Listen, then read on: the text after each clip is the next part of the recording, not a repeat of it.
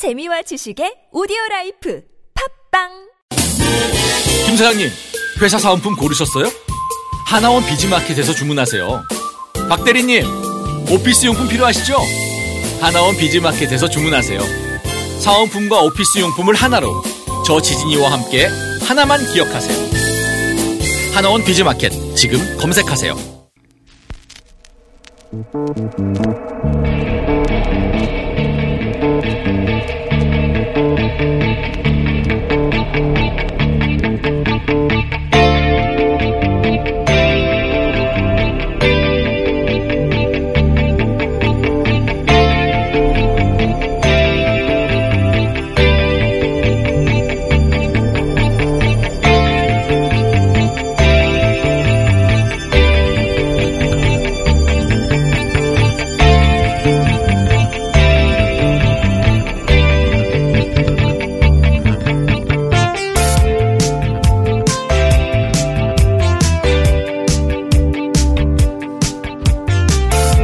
안녕하세요. 김호준입니다.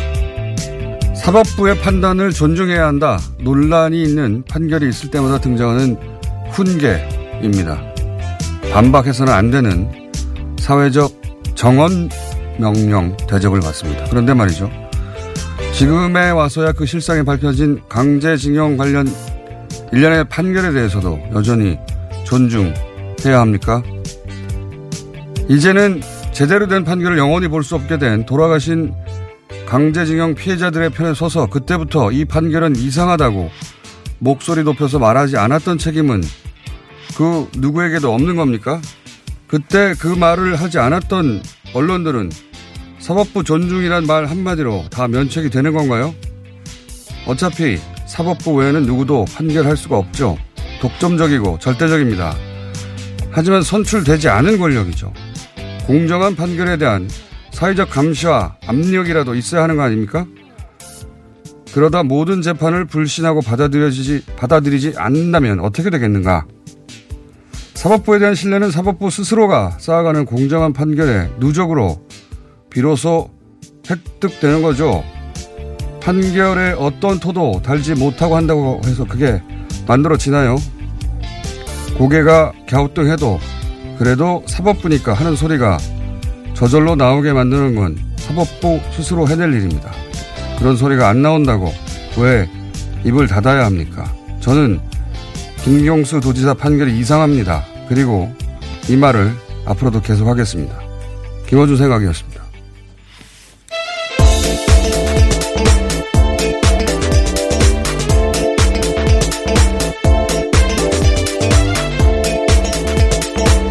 시사인의 김은지입니다. 예. 그, 뭐, 어제 바로 또, 그, 판결에 대해서 이상하다, 이런 목소리가 많이 있으니까, 사법부 판단을 존중해야 한다는 기사가 꽤 많이 나왔어요. 예. 네, 뿐만 아니라 자유한국당은 청와대 앞으로 달려가서요. 이와 관련해 문제 제기를 계속하고 있습니다. 그, 사실 그런데 이, 어, 누구나 공감해왔던, 그리고 공감을 하지 않더라도 반박해서는 안 된다고 생각하던 그 문구는 양승태 사법부하고 연관되는 순간 힘을 잃는 겁니다. 네, 사실은. 사법부 독립을 이미 잃었다라고 볼 수 있는 정황들이 아주 많이 나왔는데요.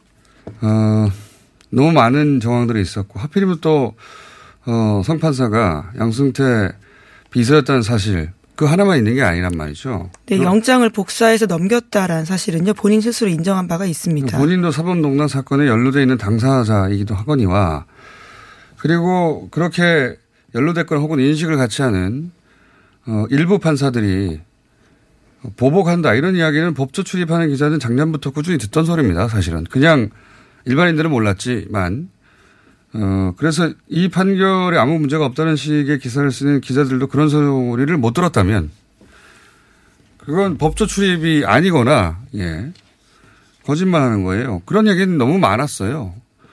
제가 법조 출입하지 않는데도 저도 들었거든요. 예.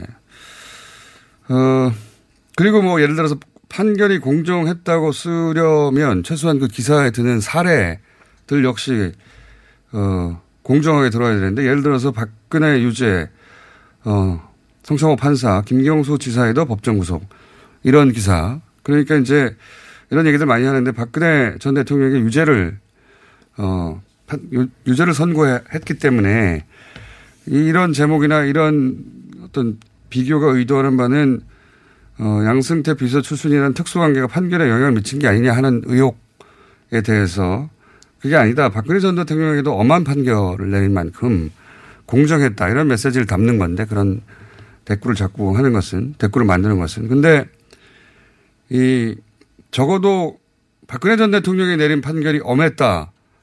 라고 할 수는 없어요. 이 판결은 어떤 어, 사안이었냐면 국정원 특수활동비 관련해서 뇌물죄는 무죄 선고를 했어요. 대신 국고 손실만 인정을 했단 말이죠.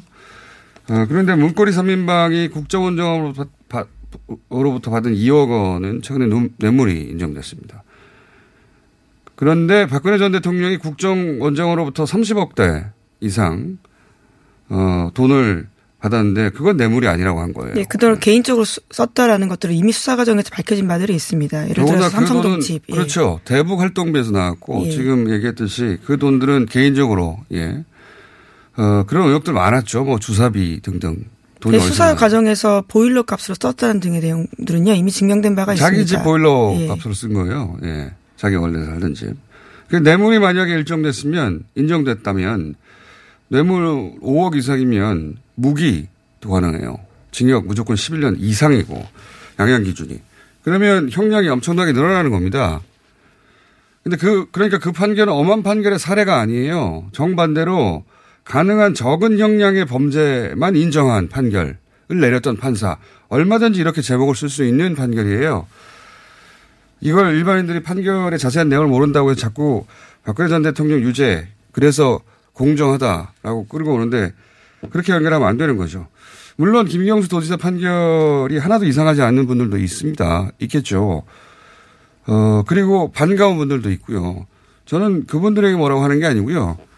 이상하다고 말할 대목이 있으면 한두 가지가 아닌데, 현재. 음, 다양한 비평의 대상이 될 수 있습니다. 판결도요. 더군다나 그 판결문을 보면 대단히 이례적이라는 어제 얘기 했는데, 뭐뭐로 보인다, 뭐뭐로 보인다는, 그러니까 여기 심증이거든요. 심증이거든요. 엄청나게 많아요. 예. 예, 모두 81번, 81번 나왔다라고 81번을 하는데요. 81번을 새기네. 예. 81번. 뭐뭐로 보인다, 뭐뭐로 보인다. 예. 예.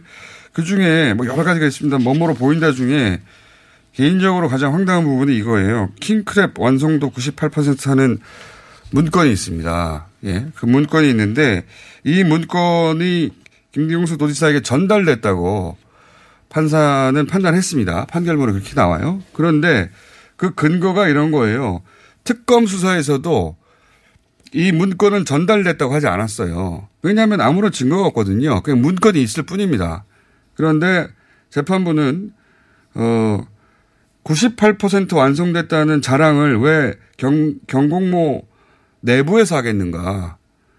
어, 이거는 김 지사에게 전송한 것으로 보는 것이 타당하다. 이게 어떻게 말이 됩니까? 이 또한 심증이라고 볼 수 있는 부분들인 데 심증이죠. 왜냐하면 전송된 기록이 없거든요. 예. 이렇게 보인다, 보인다는 혹은, 혹은 그렇게 보험이 타당하다.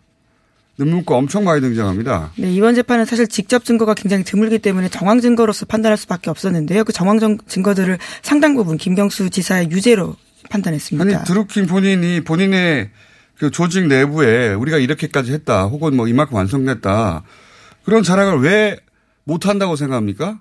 이게 어떻게 근거가 되는 거죠? 전달했다에 저는 이게 이해가 안 가는데 이해가 안 가는 문구는 부분은 되게 많아요. 자, 그래서 저는 이상하고 뭐 안 이상하다고 생각하는 분들도 있겠지만 이상하다고 말할 수 있어야 된다고 저는 봅니다. 자, 첫 번째 뉴스는요? 네, 북미 관계 관련된 좀 더 진전된 소식이 오늘 아침 나왔는데요. 도널드 트럼프 미국 대통령이 제2차 북미 정상회담의 장소와 날짜를 다음 주 초에 발표하겠다라고 밝혔습니다. 한국 시간으로 오늘 새벽에 한 말인데요. 백악관에서 기자들과 만나서 북한과 엄청난 진전을 이뤘다라고 이야기하면서 이렇게 말했습니다. 그는 북한과 2차 정상회담 시기와 장소에 대해서 합의했느냐라는 기자들의 질문에 대해서 그렇다. 곧 발표할 것이다. 다음 주 초가 될 것이다. 라고 이야기했는데요. 2차 정상회담 장소와 관련해서는 어딘지 알 것이라고 하면서 대단한 비밀도 아니다. 라고 이야기했습니다. 어, 뭐랄까요. 표현이 좀 바뀌었네요. 트럼프 대통령은 어, 워낙 뭐 즉흥적이고 또는 어, 좀 과장되게 얘기하는 리얼리티 쇼 진행자였던 모습들을 그대로 드러내는 것들이 있는데요. 한데 보통은 뭐 very good 정도 쓰다가 이번엔 tremen tremendous라고 네, 엄청나다 뭐 이렇게 표현이 건데요. 과한 걸 보니 진전이 좀 있긴 있나 봅니다. 예. 어, 그리고 이제 그 워딩 자체가 보면 장소가 대부분 어딘지 알 거라고 하는 걸 보니 베트남이 틀림없는 것 같고요. 그리고 북미 정상, 북미 정상회담을 할 것으로 보인다거나 하기를 희망한다가 아니라 할 거라고 이제 폼페이오도 얘기하고 역시 아시아 모토라고 말하는 거 보니까 역시 베트남으로 결정된 것 같습니다. 야, 지금까지. 비밀이 아니고 뭐 대부분 알 거라고 말하는 걸 보면 보도가 대부분 베트남으로 났으니까요. 네, 기대감을 계속 올리게 하는 말이들이긴 한데요. 관련해서 실무 역삼도 2월 6일쯤에 평양에서 열린다고요. 오늘 아침 조선일보가 보도했습니다. 북미 협상에 정통한 서울의 외교 소식통을 인용한 기사인데요. 스티브 비건 미 국무부 대북 정책 특별 대표가 2월 6일 정도에 평양에서 북측 실무 협상 대표인 김혁철 전 스페인 주재 대사를 만나서 정상회담 일정과 의제 문제를 조율할 예정이라고 합니다. 요 뉴스에서 특이한 지점은 어, 평양에서 한다는 겁니다. 실무 회담을 제 기억으로는 평양에서 하지는 않고 어, 싱가폴 지난번에 싱가폴 혹은 네, 그리고 뭐 판문점에서 꽤. 있었습니다. 어제 그러니까 저희도 판문점에서 한다는 소식을 전해드린 바가 있는데요. 바뀌었다라고 하는 거죠. 제3지대 정도 해당되는 곳에서 이런 협상을 해왔는데 이번에는 아예 평양으로 들어간다는 것은 원래 이제 북한의 의사결정 시스템 프로세스가 더구나 이런 중요한 사안 같은 경우에는 어 김정은 위원장한테 대면 보고 하기 위해서 혹은 뭐 직접 보고 대면 보고가 아니라도 확- 어, 제대로 확인하기 위해서 평양에 다시 갔다가 그 내용이 되돌아오는 시간이 이게 항상 걸려서 어 진척이 굉장히 느렸다. 네, 과거의 경험들이 예. 있었다라고 미국이 생각하고 있는 거고요. 근데 이제 어, 미국이 아예 어, 제3지대 평양 뭐 혹은 뭐 판문점이 아니라 아예 미국이 평양에 들어가서 시간을 아끼겠다라는 네, 겁니다. 굉장히 적극적인 자세라는 거죠. 예. 회담은 아마 아무런 문제 없이 지난번 싱가포르처럼 중간에 한번 틀어진다거나 그런 거 없이 열리는 것 같습니다. 자, 다음은요. 네, 또 관련된 의제 이야기도 나오고 있는데요. 2차 북미 정상회담 의제와 관련해서 외교부 고위 당국자는 이렇게 밝히고 있습니다. 북한의 포기를 논의하는 과정에서 평화 체제는 빠질 수 없는 주제다라고 하는 건데요. 김정은 북한 국무위원장이 올해 초 신년사에서 주장했던 평화 체제 협상 문제가 다시 나올 거라는 겁니다. 그래서 이번 실무 협상에서도 이 문제가 강하게 제기될 가능성이 높습니다. 결국 뭐 금강산 개성하는 것은 중요한 과정이고 북미 수교하고 평화 체제를 만들려고 하는 거니까요. 네, 지난 센토사 합의에서도 4개 중에 하나였거든요. 평화 체제 구축이라는 부분이요. 굉장히 중요한 부분입니다. 자, 알겠습니다. 다음 뉴스는요. 네, 이명박 청와대에서 국가정보원 특수활동비를 상납한 혐의를 받고 있는 김성호 전 국가정보원장이 1심에서 무죄를 선고받았습니다. 앞서 돈을 상납받았다라는 이명박 전 대통령에게는 유죄가 선고된 바가 있습니다. 그러니까 같은 사안에 대해서 재판부가 다르게 판단을 한 건데요. 서울중앙지법 형사 31부는 김 전 원장이 특수활동비를 건넸다라는 증거가 부족하다라면서 무죄를 선고했습니다. 재판부가 밝힌 이유는 이렇, 이런데요. 김 전 원장이 각 2억씩 이명박 전 대통령에게 특활비를 줬다라고 진술하는 김백준 전 비서관과 김주선 전 국정원 기조실장의 진술을 믿기 어렵다라는 겁니다. 저는 이거 이 재판부의 판단을 믿기가 어렵네요. 왜냐하면 자 김백준 전 비서관 어이 금고직이라고 했어요. 예, 40년 동안 직이고 그리고 국정원 기조실장 국정원장 담으로 힘센 자리입니다. 네, 예산을 만지고 인사를 만지는 자리인데요. 이 두 사람이 각각 일관되게 돈을 줬다고 했는데 무죄를 선고했어요. 이게 문재인 정부와 직접 관련된 재판에서 예상치 못한 결과가 나올 것이다. 법원의 역습. 네, 어제 소개했던 한겨레 강희철 예. 기자의 기사입니다. 사실 이 얘기를 들은 법조 출입 기자들 꽤 있어요. 실제 비슷한 문구에 똑같은 문구는 아니지만 이게 이런 건가 싶어요. 왜냐하면 아니 일관되게 청와대 핵심 비서관과 국정원의 핵심 기조실장이 돈을 전해 줬다고 하는데 그게 자기한테 유리한 진술도 아닌데 그건 안 믿고 국정원장이 안 줬다고 하는 당사자가 이거를 믿어서 그냥 무죄를 판결한다는 게 말이 되나요? 예, 심지어 같은 사안에 대해서 이명박 전 대통령 받았다라고요. 이미 다른 재판부는 판단한 바가 있거든요. 근데 이명박 이렇게 되면 이명박 전 대통령의 2심에서 예. 이 뇌물 부분이 무죄가 될 수도 있는 거죠. 야, 예상치 못한 방향으로 갑니다. 예, 이명박 대통령 대통령 1심 재판에서는요. 당시에 김백준 기획관의 기억이 아주 정확하다 이렇게 이야기까지 하고 있는데요. 재판부가 다르게 판단을 한 겁니다. 김백준 전 총무기획관 비서관 이 뇌물을 건네준 자기 역할에 대해서 어, 굳이 이야기할 이유가 없어요. 사실이 아닌데. 도저히 이해가 안 가는 판결인데. 여하간 이해가 안 가는 이상한 판결이 또 하나 나왔습니다. 자, 다음은요. 네, 정부가 2월 말까지 광주형 일자리를 일반 모델로 만들어서 다른 지자체 두세 곳에서도 상반기 중에 적용하기로 했습니다. 광주형 일자리는 지방정부가 주도하는 노사 상생형 일자리인데요. 어제 전해드렸던 것처럼 광주시와 현대자동차가 투자 협약식을 하고 첫 발을 내디뎠습니다. 자, 이 사안은 어, 어렵게 어렵게 합의가 된 만큼 저희가 어, 3부에서 청와대 일자리 수석, 정태호 일자리 수석 모시고 좀 자세히 다뤄보겠습니다. 이게 지금까지 우리는 해본 적이 없는 모델이거든요. 예. 어. 일종의 걸 더 확장해서 군산이나 구미 같은 것도 할 수 있겠다라는 이야기가 나오고 있는 겁니다. 이 모델 자체가 생소해서 광주형 광주형 하는데 무슨 소리인지 어, 잘 머릿속에 안 들어오신 분도 꽤 있을 텐데 자세한 건 저희가 3부에서 다루고 간단하게 얘기하면 어, 기업의 입장에서는 기존의 급여를 줄이고 그래서 생산비를 낮추는 겁니다. 그리고 생산비를 낮췄다는 것은 급여가 줄어들었다는 거잖아요. 그 일, 어, 일하는 사람들 입장에서는 그빈 부분은 해당 지자체가 주택이나 교육 이런 걸 지원해서 직접 돈으로 주는 건 아닌데 일종의 사회적 임금을 주고 일종의 보존하는 방식이라고 그렇죠. 볼수 있는 건데요. 그리고 이제 이제 특히 청년들 일자리가 없는 청년들 은 일자리를 얻어내고 이제 좋은 점만 보면 어, 그런 모델입니다. 이게 과연 성공할지 아니면 어, 노조가 걱정하는 대로 낮은 임금에 나쁜 일자리만 계속 늘어갈지는 지켜봐야겠지만 완전히 새로운 모델이기 때문에 저희가 좀 자세히 소개해드리겠습니다. 자, 다음은요. 네, 한유총 소식 오랜만에 전해드리겠습니다. 한국유치원 총연합회의 약자인데요. 한유총이 한유총이 학부모가 낸 교육비를 운영 회비로 유용한 사실이 서울시 교육청의 실태조사 결과 드러났습니다. 또 학부모를 동원해서 유치원 폐원 후원 여론을 확대하려는 점도 포착됐다라고 하는데요. 서울시 교육청이 이러한 내용들을 조사해서 어제 발표했습니다.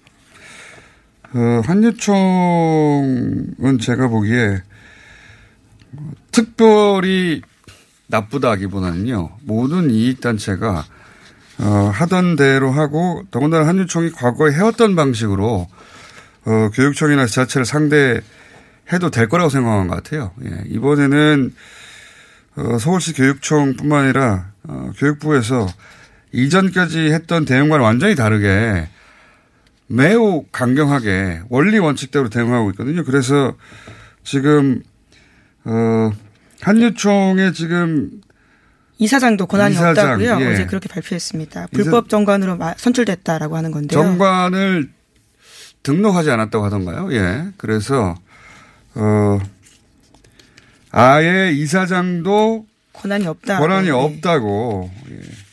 그래서 불법이라고. 그리고 횡령 배임에 대해서도 중앙지검에 수사를 의뢰할 예정이라고 하고.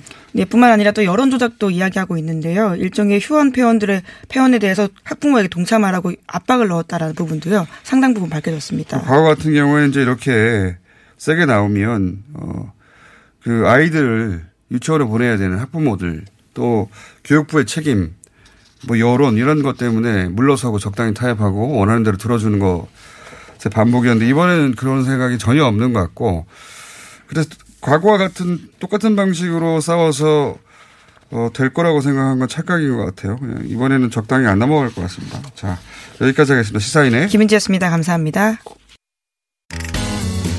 잠을 충분히 자도 피곤한 분, 운동 시작부터 힘들고 지치는 분, 일상의 활력이 필요한 분, 이런 분들을 위해 활력 충전 코어업을 추천합니다. 코어업은 활력 충전에 필요한 9가지 기능성 원료에 신개념 단백질과 아미노산을 더해 차원이 다른 활력을 선사합니다. 박지희와 제시카가 추천하는 활력 충전 코어업. 포털에 코어업을 검색해보세요. 코어업 2 플러스 1 이벤트 참여하세요. 검은 연기를 내뿜으며 달리는 차량에 눈살 찌푸리신 적 있으시죠? 19년 2월 15일 미세먼지 특별법 시행에 따라 미세먼지가 심한 날 이런 차량들의 수도권 운행이 제한됩니다. 그간 미세먼지가 심한 날 노후 경유차의 운행을 제한했는데 앞으로는 연료 구분 없이 5등급 차량의 운행이 제한됩니다. 위반 시 10만 원의 과태료가 부과되니 내 차가 5등급인지 환경부 콜센터 1833-7435에서 확인하세요. 또한 서울시에서 노후 차량 조기 폐차나 매연 저감 장치 부착을 지원해 준다니 자세한 사항은 120 다산 콜센터로 문의하세요. 이 캠페인은 서울특별시와 함께합니다. 아 시원하다. 오빠 나 오빠 로션 좀. 안 돼. 저번에도 쓰고 가져갔잖아. 오빠 거 엄청 좋던데 얼굴이 환해지는 게 남자 화장품이 왜 이렇게 좋아? 갈색병 원료 명품 비피다가 고함량으로 들어가 있다네. 오빠 이거 바르고 얼굴 엄청 환해졌잖아. 아 그게 다 로션 덕분이었구나. 빨리 내놔 나 좀 쓰게. 바르는 순간 살아나는 환한 얼굴. 여자가 탐내는 남자 로션 헤이브로 맨즈 브라운 올인원 로션. 지금 포털에 헤이브로 검색하세요. 똥은 싸고 다니냐 떠나라. 장사랑닷컴 설날 이벤트. 마이 묵었다 아이가. 떠나라. 장사랑닷컴 설날 이벤트. 납득이 안 돼 납득이. 떠나라. 장사랑닷컴 설날 이벤트. 안녕하세요. 장사랑닷컴입니다. 민족 대명절 설날을 맞아 전 제품 최대 25% 즉시 할인 이벤트를 시작합니다. 검색창에 미궁 장사랑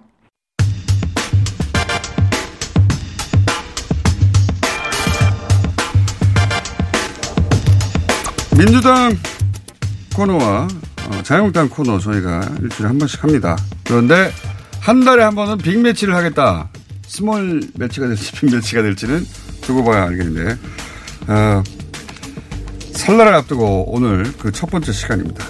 우상호 의원, 김학용 의원 나오셨습니다. 안녕하십니까? 네, 반갑습니다. 네. 각자 자신의 시간을 따로 가지고 계신 분들이 어차피 월요일 날 어, 우상호 의원 시간이 죽기 때문에 그런 것도 있고 설 마지막 시, 설 직전 마지막이고 게다가 또 어, 김경수 지사 법정 구속이라고 하는 정치적으로 어마어마한 큰 사건도 있었고 하여 두 분을 직접 모시고 오늘 빅 매치가 될지 small 매치가 될지 빅매치가 될지 small 매치가 될지는 해봐야 지만 좋은 매치가 될 것만은 분명합니다. 자, 알겠습니다. 그거는 청취자가 판단하도록 하고 요 코너는 한 달에 한 번 정도만 저희가 혹은 특별한 사건이 있을 때만 어, 할 생각인데 이거 들으시고 요 코너의 제목을 정해 주시면 좋겠습니다. 자, 우선 이제 김경수 도지사의 어, 법정 구속 김학용 의원을 먼저 공격하시죠. 이, 이 예상은 못 하셨죠. 이, 이 정도까지는. 그 예상 자체가 판사가 하는 거지 뭐 저희가 네. 하는 건 아니기 때문에 그렇지만 사실은 허익범 특범이 그 특검 기일을 연장하지 않고 60일로 끝났거든요. 예. 사실은 미완의 수사인데 그렇지만은 저는 언젠가는 그 허익범 특범이 여러 가지 수사한 것이 그 뇌관이 돼서 예. 어, 크게 아마 일이 터질이라는 그런 생각은 하고 있었습니다만 이것이 이제 일찍 왔다는 어, 생각이 들고요. 어, 하여튼 뭐 1심 판결이 난 거니까 정당한 판결이고. 예, 뭐 그대로다가 아, 존중하는 게 맞다고 보고 다만 이제 앞으로 남은 과제는 그 아시는 것처럼 이번에 그 드루킹 특검이 그 8만여 개의 댓글에다가 네. 88만 40만 회를 사실은 부정 클릭한 거거든요. 그러면은 좋아요를 많이 눌렀다는 거죠. 예, 그렇죠. 국정원 댓글이 41만 개였거든요. 수방 수백만 아 수백 수백 배의 핵폭탄이 사실 터진 겁니다. 근데 그 사실관계는 제가 하나는 정리하자면. 네네. 41만 개 댓글에 요 방식으로 계산하면 곱하기 좋아요를 누르면 수억이 되겠죠. 수백만, 수, 수백억이 되겠죠. 이렇게 좋아요는 빼시면 안 되죠. 여기는 좋아요만 세- 네, 센 한번. 인정하겠습니다. 그 너무 처음서부터 이렇게 또 상당히 아니, 그쪽 우 대표님을 안 지가 오래됐나 그게 아니라 너무 그. 그쪽 분야가 전문이거든요. 그러니까요. 이번에는 예. 좋아요를 그만큼 많이 눌렀다는 것이고. 자, 하여튼 그래서 제가 드리고 싶은 40만 말씀은 개 별개 대, 개, 예, 댓글이 그래서. 예. 어, 사실은 이제 세 가지 과제가 남는다고 생각이 됩니다. 첫 번째는 그, 이, 이런 그 소위 댓글을 부정 클릭하는데 어마어마한 예산이 소요가 됐을 텐데 그 예산이 어디서 나왔냐. 그리고 이제 어제 우리 자유한국당 내에서도 얘기가 나왔습니다만 이 부분을 그 윗선 어, 정확히 말씀드리면 문재인 당시 후보께서 이걸 모르고 있었냐 이 문제. 그리고 이제 아실은 경찰 검찰이 초동 수사를 사실 아주 소홀히 해서 그때 문제가 많이 됐지 않습니까? 그래서 그 은폐 의혹 이렇게 세 가지에 대해서는 아마 앞으로 좀더 어, 따질 기회가 생기리라고 믿습니다. 양승태 어, 비서의 역습 혹은 뭐 복수 이런 프레임도 있는데 거기에 대해서는 전혀 동의하지 않으시는 거죠? 아, 전혀 동의하지 않죠. 솔직히 말씀을 드리면은요. 네. 법치국가의 혜택을 가장 많이 본 정부가 현재 민주당 정권이라고 생각이 됩니다. 생각해 보면은 최순실 국정농단 이후에 탄핵 그리고 헌재 판결이 있기까지 사실은 우리나라가 완벽한 법치 국가가 아니면 있을 수 없는 그런 일이 벌어진 거죠. 현재 대통령이 임기 중간에 하야를 하고 새로운 대통령을 뽑는 그런 정말 그 뭐랄까 전무후무한 역사를 우리가 만들어낸 것도 법치 국가고 그렇기 때문에 제가 봤을 때 지금 어 민주당 뭐 다는 아니리라고 생각이 됩니다만 민주당 측에서 어 주장하는 소위 그 판결의 부당성 이런 것은 저는 옳지 않다고 생각이 되고요.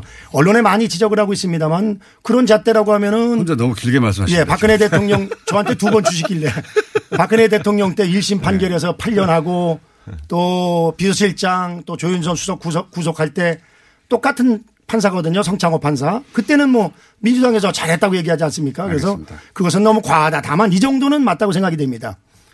참 아쉬운 판결이다. 그렇지만은 1심 판결을 겸허히 수용한다. 앞으로 남은 재판을 통해서 아, 그렇게 진실이. 아. 밝혀지리라고 믿는다. 뭐 이 정도는 당연히 자당 의원을 위해서 전 할 수 있는 일이라고 생각이 됩니다. 그런데 그게 아니라 이렇게 어, 보복한 게 아니냐 또는 양승태 사단의 조직적 저항이라고 말한 건 너무 나간 네, 것이다. 국민의 공감을 얻기는 대단히 자, 제가- 힘들다고 생각이 됩니다. 제가 주- 중간에 중계하면 안 되는 거군요. 이 사실은 두 분이 치고받고 해야지. 중계 이미 했으면서 뭐 좀. 아니 근데 너무 길어지시니까 예. 일단 중계는 일차적으로 했는데 지금부터는 그냥 알아서들 해주세요. 아니, 그걸 한번 뭐예요? 그 나-. 저한테 나- 나- 두번 계속 물으니까 말할 그렇죠. 시간을 이제 길게 주고 나한테. 넉넉하게 드리세요. 아니 제가- 언제든지 제- 치고 제가- 들어오셔야 제가. 제가 예. 말씀드릴게요. 언제든지 들어오셔야 이게 그 우리가 보통 다른 정치적 사안에 대해서는 지금 김학의 의원이 말씀하신 대로 했어요. 불만이 있어도 사법부의 판결을 존중한다. 존중- 뭐, 그러나 어떤 어떤 것들에서 불만이다. 예. 그래서 이제 다음 상급심에서 이런 것들을 잘 판단해 주길 바란다. 뭐 이런 정도를 해왔던 것이 통상적인 대응이었습니다. 네. 근데 이번에 민주당이 발칵 뒤집혀진 이유는 예. 첫 번째 이 판사가 이 저 유죄 판결을 내리면서 드루킹 일당의 진술이 계속 엇갈리고 번복되고 그래서 특검 내내 지금 그게 언론에서 조롱받았던 거 아닙니까? 특검이 유죄라고 확정했던 많은 사안들에 대해서 드루킹 진술이 계속 바뀌었어요. 근데 이번에 그렇게 바뀐 진술들에 대한 신빙성을 배척하지 아니하고 확정적 증거가 없이 배척하지 아니하고 네. 예, 평소에 이- 이 않는 이게 바로 법률 용어입니다. 그래서 이제 그래서 어 이 판사가 일관되게 그 상당히 드루킹 진술 중에서 막 번복되거나 왔다 갔다 한 내용들 중에서 유독 김경수 지사에게 불리한 증언만을 확정적 증거로 유죄 판결의 심증으로 인용을 했고요. 두 번째 대법원 양형 기준보다 높은 그 실형을 내렸어요. 이 특히 컴퓨터 업무방해죄는 네. 보통 과거에는 되게 벌금형 내리고 이 뭐- 세게 때려야 뭐 한 1년 정도 내리던 거를 2년으로 했는데 이 대법원 양형 기준이 최고 1년. 일본만으로 실형은 최초입니다. 예. 아 그러니까요. 그래서 아니 이걸 이 사람이 주범이 아니라고 하면서도 이걸 이렇게 세게 때릴 수가 있나 하는 것에서 두 분이 상당히 가까우신 것 같아요. 아니, 전- 아주 잘 이렇게 코러스를 아, 잘 원래-. 원래- 원래 가깝지 그래요. 않습니다. 그럼요. 예. 그 다음에 홍준표 지사와 비교해 보더라도 과거에 유례 없는 광역단체장의 그 법- 법정 구속. 그래서 야 이게 법정 구속을 시킬 일인가. 더군다나 유무죄를 다투는 이런 사안이면 이 피고, 피고인의 방어권을 위해서도 어, 셔츠 실형 유죄를 내린다 하더라도 방어권 보장을 위해서 2심까지 법정 구속하지 않는 것이 그동안 관례였는데 그래서 저희가 얼마나 많은 정치 재판과 정치인 재판을 봤습니까? 근데 이런 재판을 처음 봐서 지금 더불어민주당이 뒤집어 펴진 거죠. 아니 이상하네. 뭐 유죄 내릴 수 있어요. 그래서 뭐 2심 가서 무죄 다투면 되니까. 근데 요번에 내린 1심의 유죄의 유형과 그 판결문의 내용과 양형과 근데 법정 구속까지가 야, 이거 이런 관례가 없는데 이 양반 왜 이러지? 라는 생각을 불러일으키기에 충분한. 그래서 이제 우리가 처음에 흥분해서 어, 이건 좀 뭐 개인적으로 이런 감정적 판결을 낼 수 있나. 그럼 이 감정적인 판결이 어디로부터 온 거냐 하는 것들을 우리가 의심하게 된 것이죠. 그래서 제가 볼 때 이제 결국 지금 도리는 2심 가서 무죄를 다투는 것인데 이제 2심 재판부에서 보시더라도 지금 우리가 왜 이런 문제들에 대해서 수없이 많은 재판을 보고 왜 이런 반발을 하게 됐는지에 대해서 좀 잘 대통령이 사과를 혹은 뭐 나가서 대통령을 조사해야 된다. 혹은 대통령 특검 주장까지 나오는 너무 나간 거죠. 예, 이제 너무 그- 그렇게 나가면 역풍 불죠. 근데 내가 김학용 의원 같은 분이 원내대표를 했으면 절대 이렇게 오히려 우리한테 더 아픈 얘기 했을 거야. 이렇게 막 흥분해서 그 말이 더 아프네요. 두 분이 신사협정 밖에서 메꿔 오신 거 아니죠? 이렇게- 아, 원래 우리가 같은 국방위원회 같은 데 아, 있었기 너무 때문에. 친한데 안 되겠는데. 조국의. 국방을 위해서 2년 동안 같이 근무했던 이력이 있습니다. 아니, 이렇게 화기애애하게 이렇게 참여한 사안을 네. 아니 이게 사실은 재판부에서 내린 판결을 놓고 판단이 다른 것이지 뭐 여야의 정쟁 사안은 사실 아니죠 원래는. 근데 이제 여야 사안이 아닐 수가 없지 않습니까? 대통령을 공격하기 시작하면 이제 너무 너무 나가는 거죠. 대선 불복 이런 프레임도 어, 제목으로 이제 기사에 등장하는데. 나오기 시작했죠. 예. 근데 저기 예. 공장장님 예. 대선 불복은요. 예. 만약에 민주당이 야당이었다면은 충분히 가능한 얘기지만 사실 저희는 그 아직 대선 불복까지 해야 된다는 생각이 우리 아니 그 심리적 불복 전반적인 심리적 불복이지 뭐. 아니 심리적 분- 불복까지 뭐 어쩔 수는 없는 거고요. 그래서 네. 그 아까 이제 우리 우 대표님 말씀하신 것 중에 홍준표 전 대표와 비교를 했는데 그거는 사실 좀 다르다고 보는 게요. 네. 그 보니까 저도 신문을 읽었더니 그 그러니까 그 뭡니까 그 명확한 그 증거 목록만 한 20쪽 정도 판결문에 적시했다래거든요. 그 중에 이제 대표적인 것으로 회자되는 것이 킹크랩 완성도가 98%다. 이렇게 드루킹 보고에 김 지사가 고맙다. 뭐 이렇게 했다는 것도 나오고 여러 가지가 나오는데 그 홍, 이거는 쉽게 얘기하면 이제 뭐 재판부의 판결이니까 제가 이렇다 저렇다 할 수는 없지만은 사실은 홍준표 전 대표 같은 경우는요. 네. 사실은 돌아가신 성완종 의원님이 메모장을 놓고서 그걸 수사를 시작한 거거든요. 일반적인 것 같으면 사실 그 쉽게 얘기하면 수사를 안 하는 것이 맞는 그런 성격입니다. 근데 원래 국민적인 관심사가 그때 높았기 때문에 수사를 한 거지 실질적으로다가 그 그 저뭐 뭐야 메모장을 쓴 분이 돌아가셨는데 아니죠. 근데 어떻게 그 수사를. 할 수가 그 있겠습니까? 제가 그건 좀 네네. 게 물론 초초의 수사의 단서는 그거일 수 있지만 홍준표 대표의 경우에는 돈을 전달했다고 하는 윤모 전 기자 네네. 그, 그 돈을 전달한 사람이 내가 어떤 수단을 통해서 뭘 모일 모시에 전달했다. 음. 라고 증언을 일관되게 했어요. 근데 왜 무죄가 나왔냐면 이분이 돈을 줬다고 말한 사람이 안 줬다고 진술을 번복한 게 아니고 돈을 줬다고 한 진술한 날짜, 시간, 장소에 대한 정황이 안 맞다 그거죠. 그 진술이 네네. 번복되었다. 네. 혹은 일관되지 않았다는 이유로 정황이 안 신빙성을 배척한 거예요. 네, 맞습니다. 그 드루킹 씨는요 정말 많은 진술이 번복됐거든요. 그 윤모 기자의 진술보다 더 많이 번복됐는데 아, 그렇지만 이제 실질적으로 이렇게 확정할 수 있는 여러 가지 문건이나 그런 그 대화록이 나왔지 않습니까? 아니죠.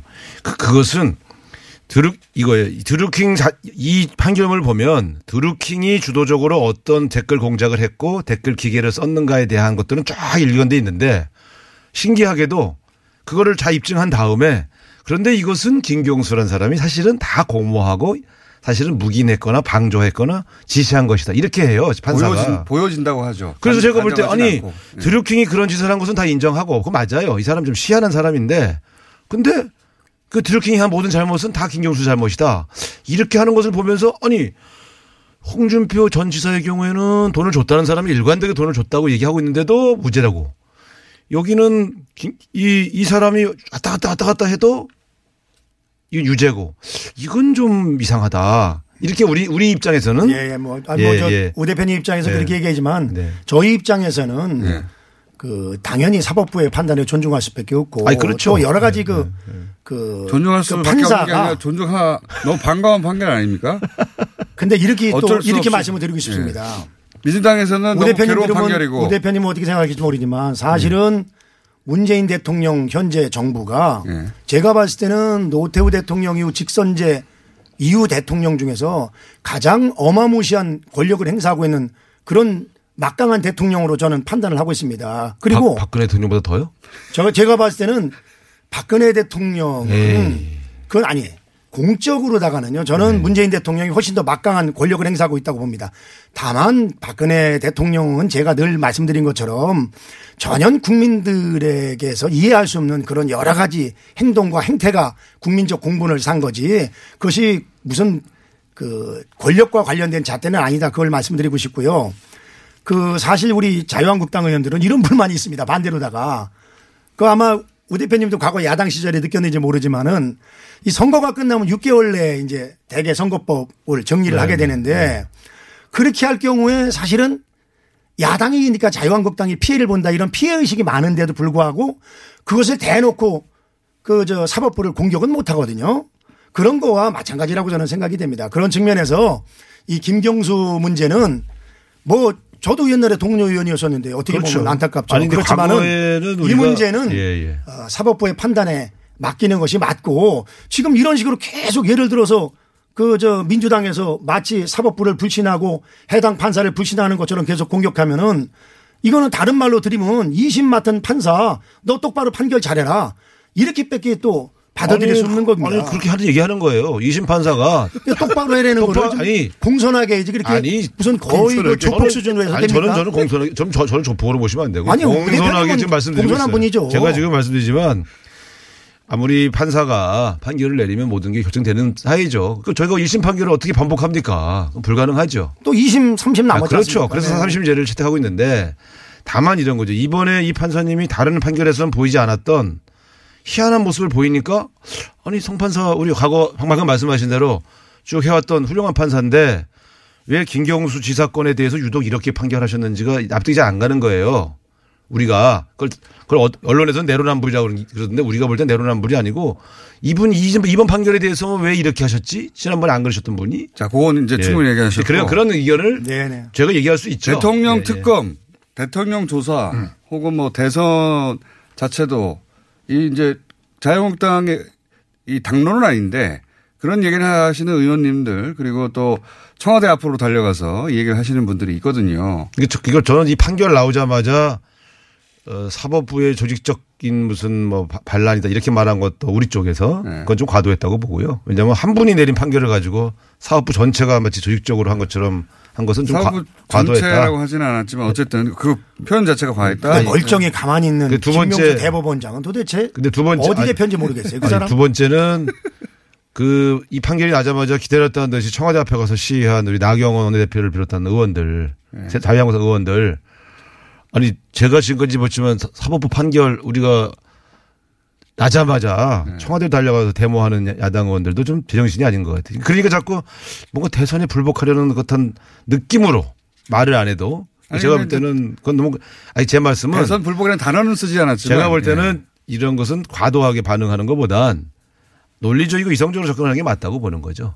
예, 근데 차분하게. 사실은요.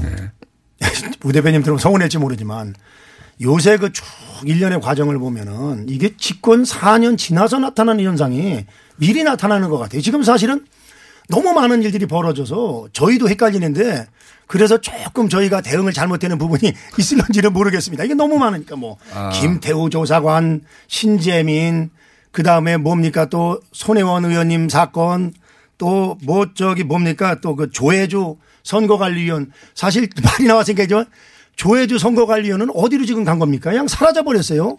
사실은 조혜주 선관위원 임명한 거는 대단히 민주당에서 잘못한 아니, 겁니다. 릴레이 국민들이 단신 릴레이 단신 동성으로 날리신 당에서 무슨 그런 말씀을 글쎄 하여튼 뭐 예? 아니, 저희가 그 네이밍은 분명히 희한하다고 그러시는데요. 저희가 그 네이밍 박근혜 분명히 정권- 잘못했습니다. 박근혜 제가 정권 정식으로 사과드립니다. 박근혜 정권 박근혜 정권 초반에 윤창중 바버리맨 사건 같은 희한한 일은 안 생겼어요. 우리 네, 그런데 이제 그럼에도 불구하고 사람 본말이 전도돼서는 안 된다고 생각이 됩니다. 왜냐하면은 사실 저기 물론 릴레이 단신 논성이라는 네이밍 자체가 국민들의 지지를 공감을 얻지 못한 건 사실입니다만 그러나 그것은 그것은 사실 곁가지고 가장 중요한 것은 사실은 조혜주라는 쉽게 얘기하면 내년도 선거를 관리해야 될 심판위원장을 민주당 선수로 뛰었던 분들을 지금 임명을 했는데 그러면 과연 공정한 선거 관리가 이루어지겠냐. 이것이 지금 국민들이 느끼는 거고 또 하나는 이 선거관리위원회 조직 자체가 선거관리위원장이 원입니다만은 넘어가서 예. 예. 그쪽이 유리하다고 생각해요. 넘버 넘버 하는 거죠. 예. 넘버 원입니다만은 예. 그건 비상임이고 실질적으로 상임선관위원이 바로 조해주거든요. 그 밑에 사무총장이 있고 그런 건데 그래서 이 문제는 앞으로 선관위에서 아무리 공정하게 해도 시비를 낳을 수 있는 소지가 있기 때문에 정말 안타깝고 지금이라도 좀 시정을 할 수 있으면은 시정을 하는 것이 내년도 선거를 위해서 바람직하지 않냐 그런 생각을 가지고 있습니다. 근데 자유한국당은 온- 온갖 관심이 국민들의 민생은 관심 없고 오로지 선거예요.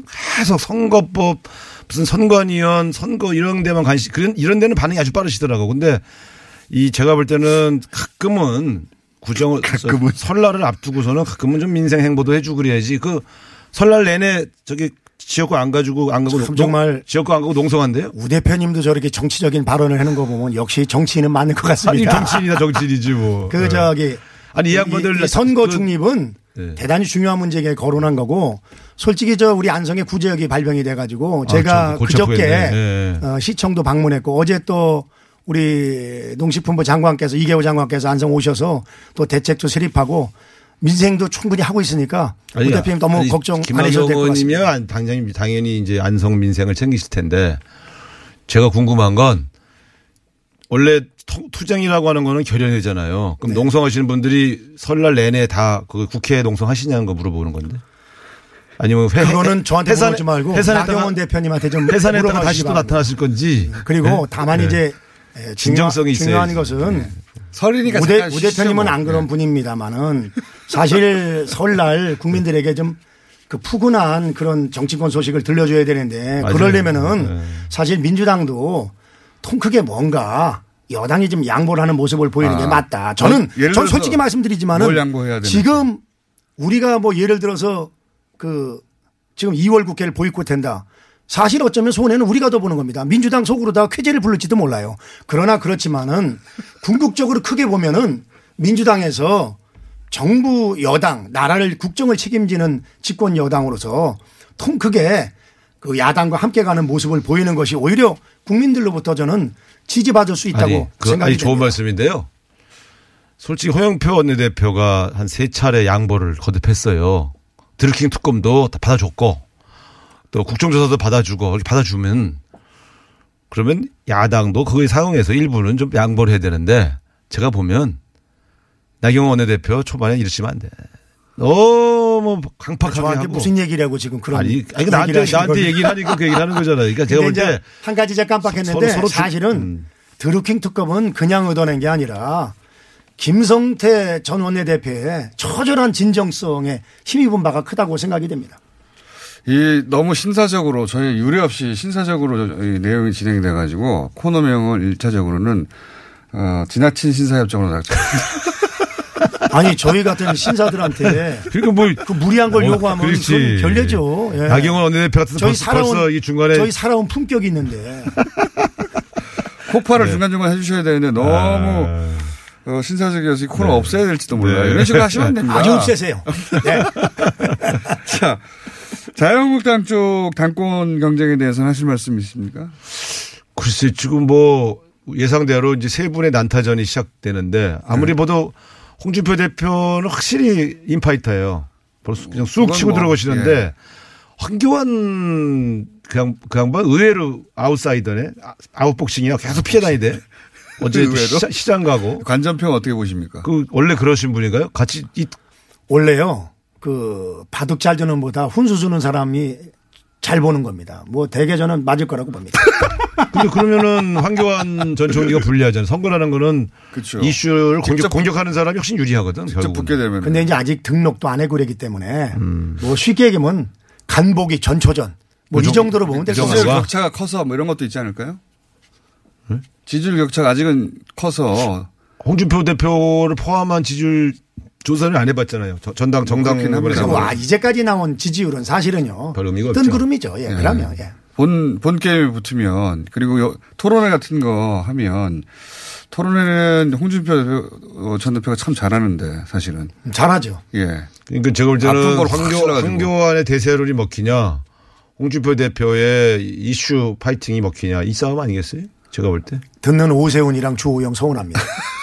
아, 내 사실, 사실은 오세훈, 주호영. 가깝잖아요. 더 친한데. 그러니까. 예.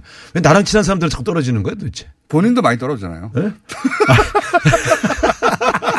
남 걱정할 때. 어, 갑자기 훅 들어오는데. 공장기장. 아, 이거 뭐. 그 우상호 이런 분이 민주당의 지도자를 우뚝 쓰는 날 대한민국 정치가 빛을 발할 거예요. 아니, 이런 식으로 하시면 안 됩니다. 서로 칭찬하고 덕담하고. 이렇게 훈훈할 수 있으면 안 됩니다. 할 말은 다 하는데 뭐. 예. 그래는 제가 볼 때는 지금 이렇게 큰 사건이 터졌는데 이런 식으로 훈훈하게. 자유한국당이 저 역대 전당대회 중에 이번 전당대회가 가장 주목받고 있는 건 사실이에요. 그렇죠. 네. 예. 지금 민당 쪽의 잠재적 그 대선 후보군들이 다들 상처를 입고 있고 음. 지금은 거꾸로 자유한국당의 대선 후보 어, 한 세 분 정도 지금 빅3가 주목받는 타이밍이 오고 있는 거죠. 예. 뭐 흥행에는 지금 뭐 우 대표님 말씀하신 것처럼 성공을 했다고 봅니다. 근데 이제 내실 있는 경선이 이루어져야 되는데 그런 불가능- 부분에서는 그건 또 불가능하고. 그런 아 왜 또 불가능하다 그래서 거기 그 당의 행태를 아는데 그건 안 되고 다만 누가 대표가 아니 되느냐. 이렇게 정말 야당을 공개적으로 탄압하면 아니, 저는 공개- 공- 공- 국민적인 저항에 부딪히게 됩니다. 컨벤션 효과는 굉장히 먹을 거예요, 이번에. 근데 만약에 정말 구시대적인 인물이 딱 대표가 쓰는 순간부터 다시 또 몰락이 시작된다. 저는 그 경고를 하는 거예요. 누가 아, 충분히 지적을? 할 수 있는 이야기입니다만은 누가 뭐- 구시대적인 인물인데요? 아, 그렇게 얘기하면 제가 타당에 뭐 저- 너무 경선에 그냥 말씀하셨는데 관여 내가 뭐세 명밖에 없는데요. 뭐. 아유 황모 집안에 황모 집안에서 되면 안 된다 이런 얘기 할 수는 없잖아요, 제가.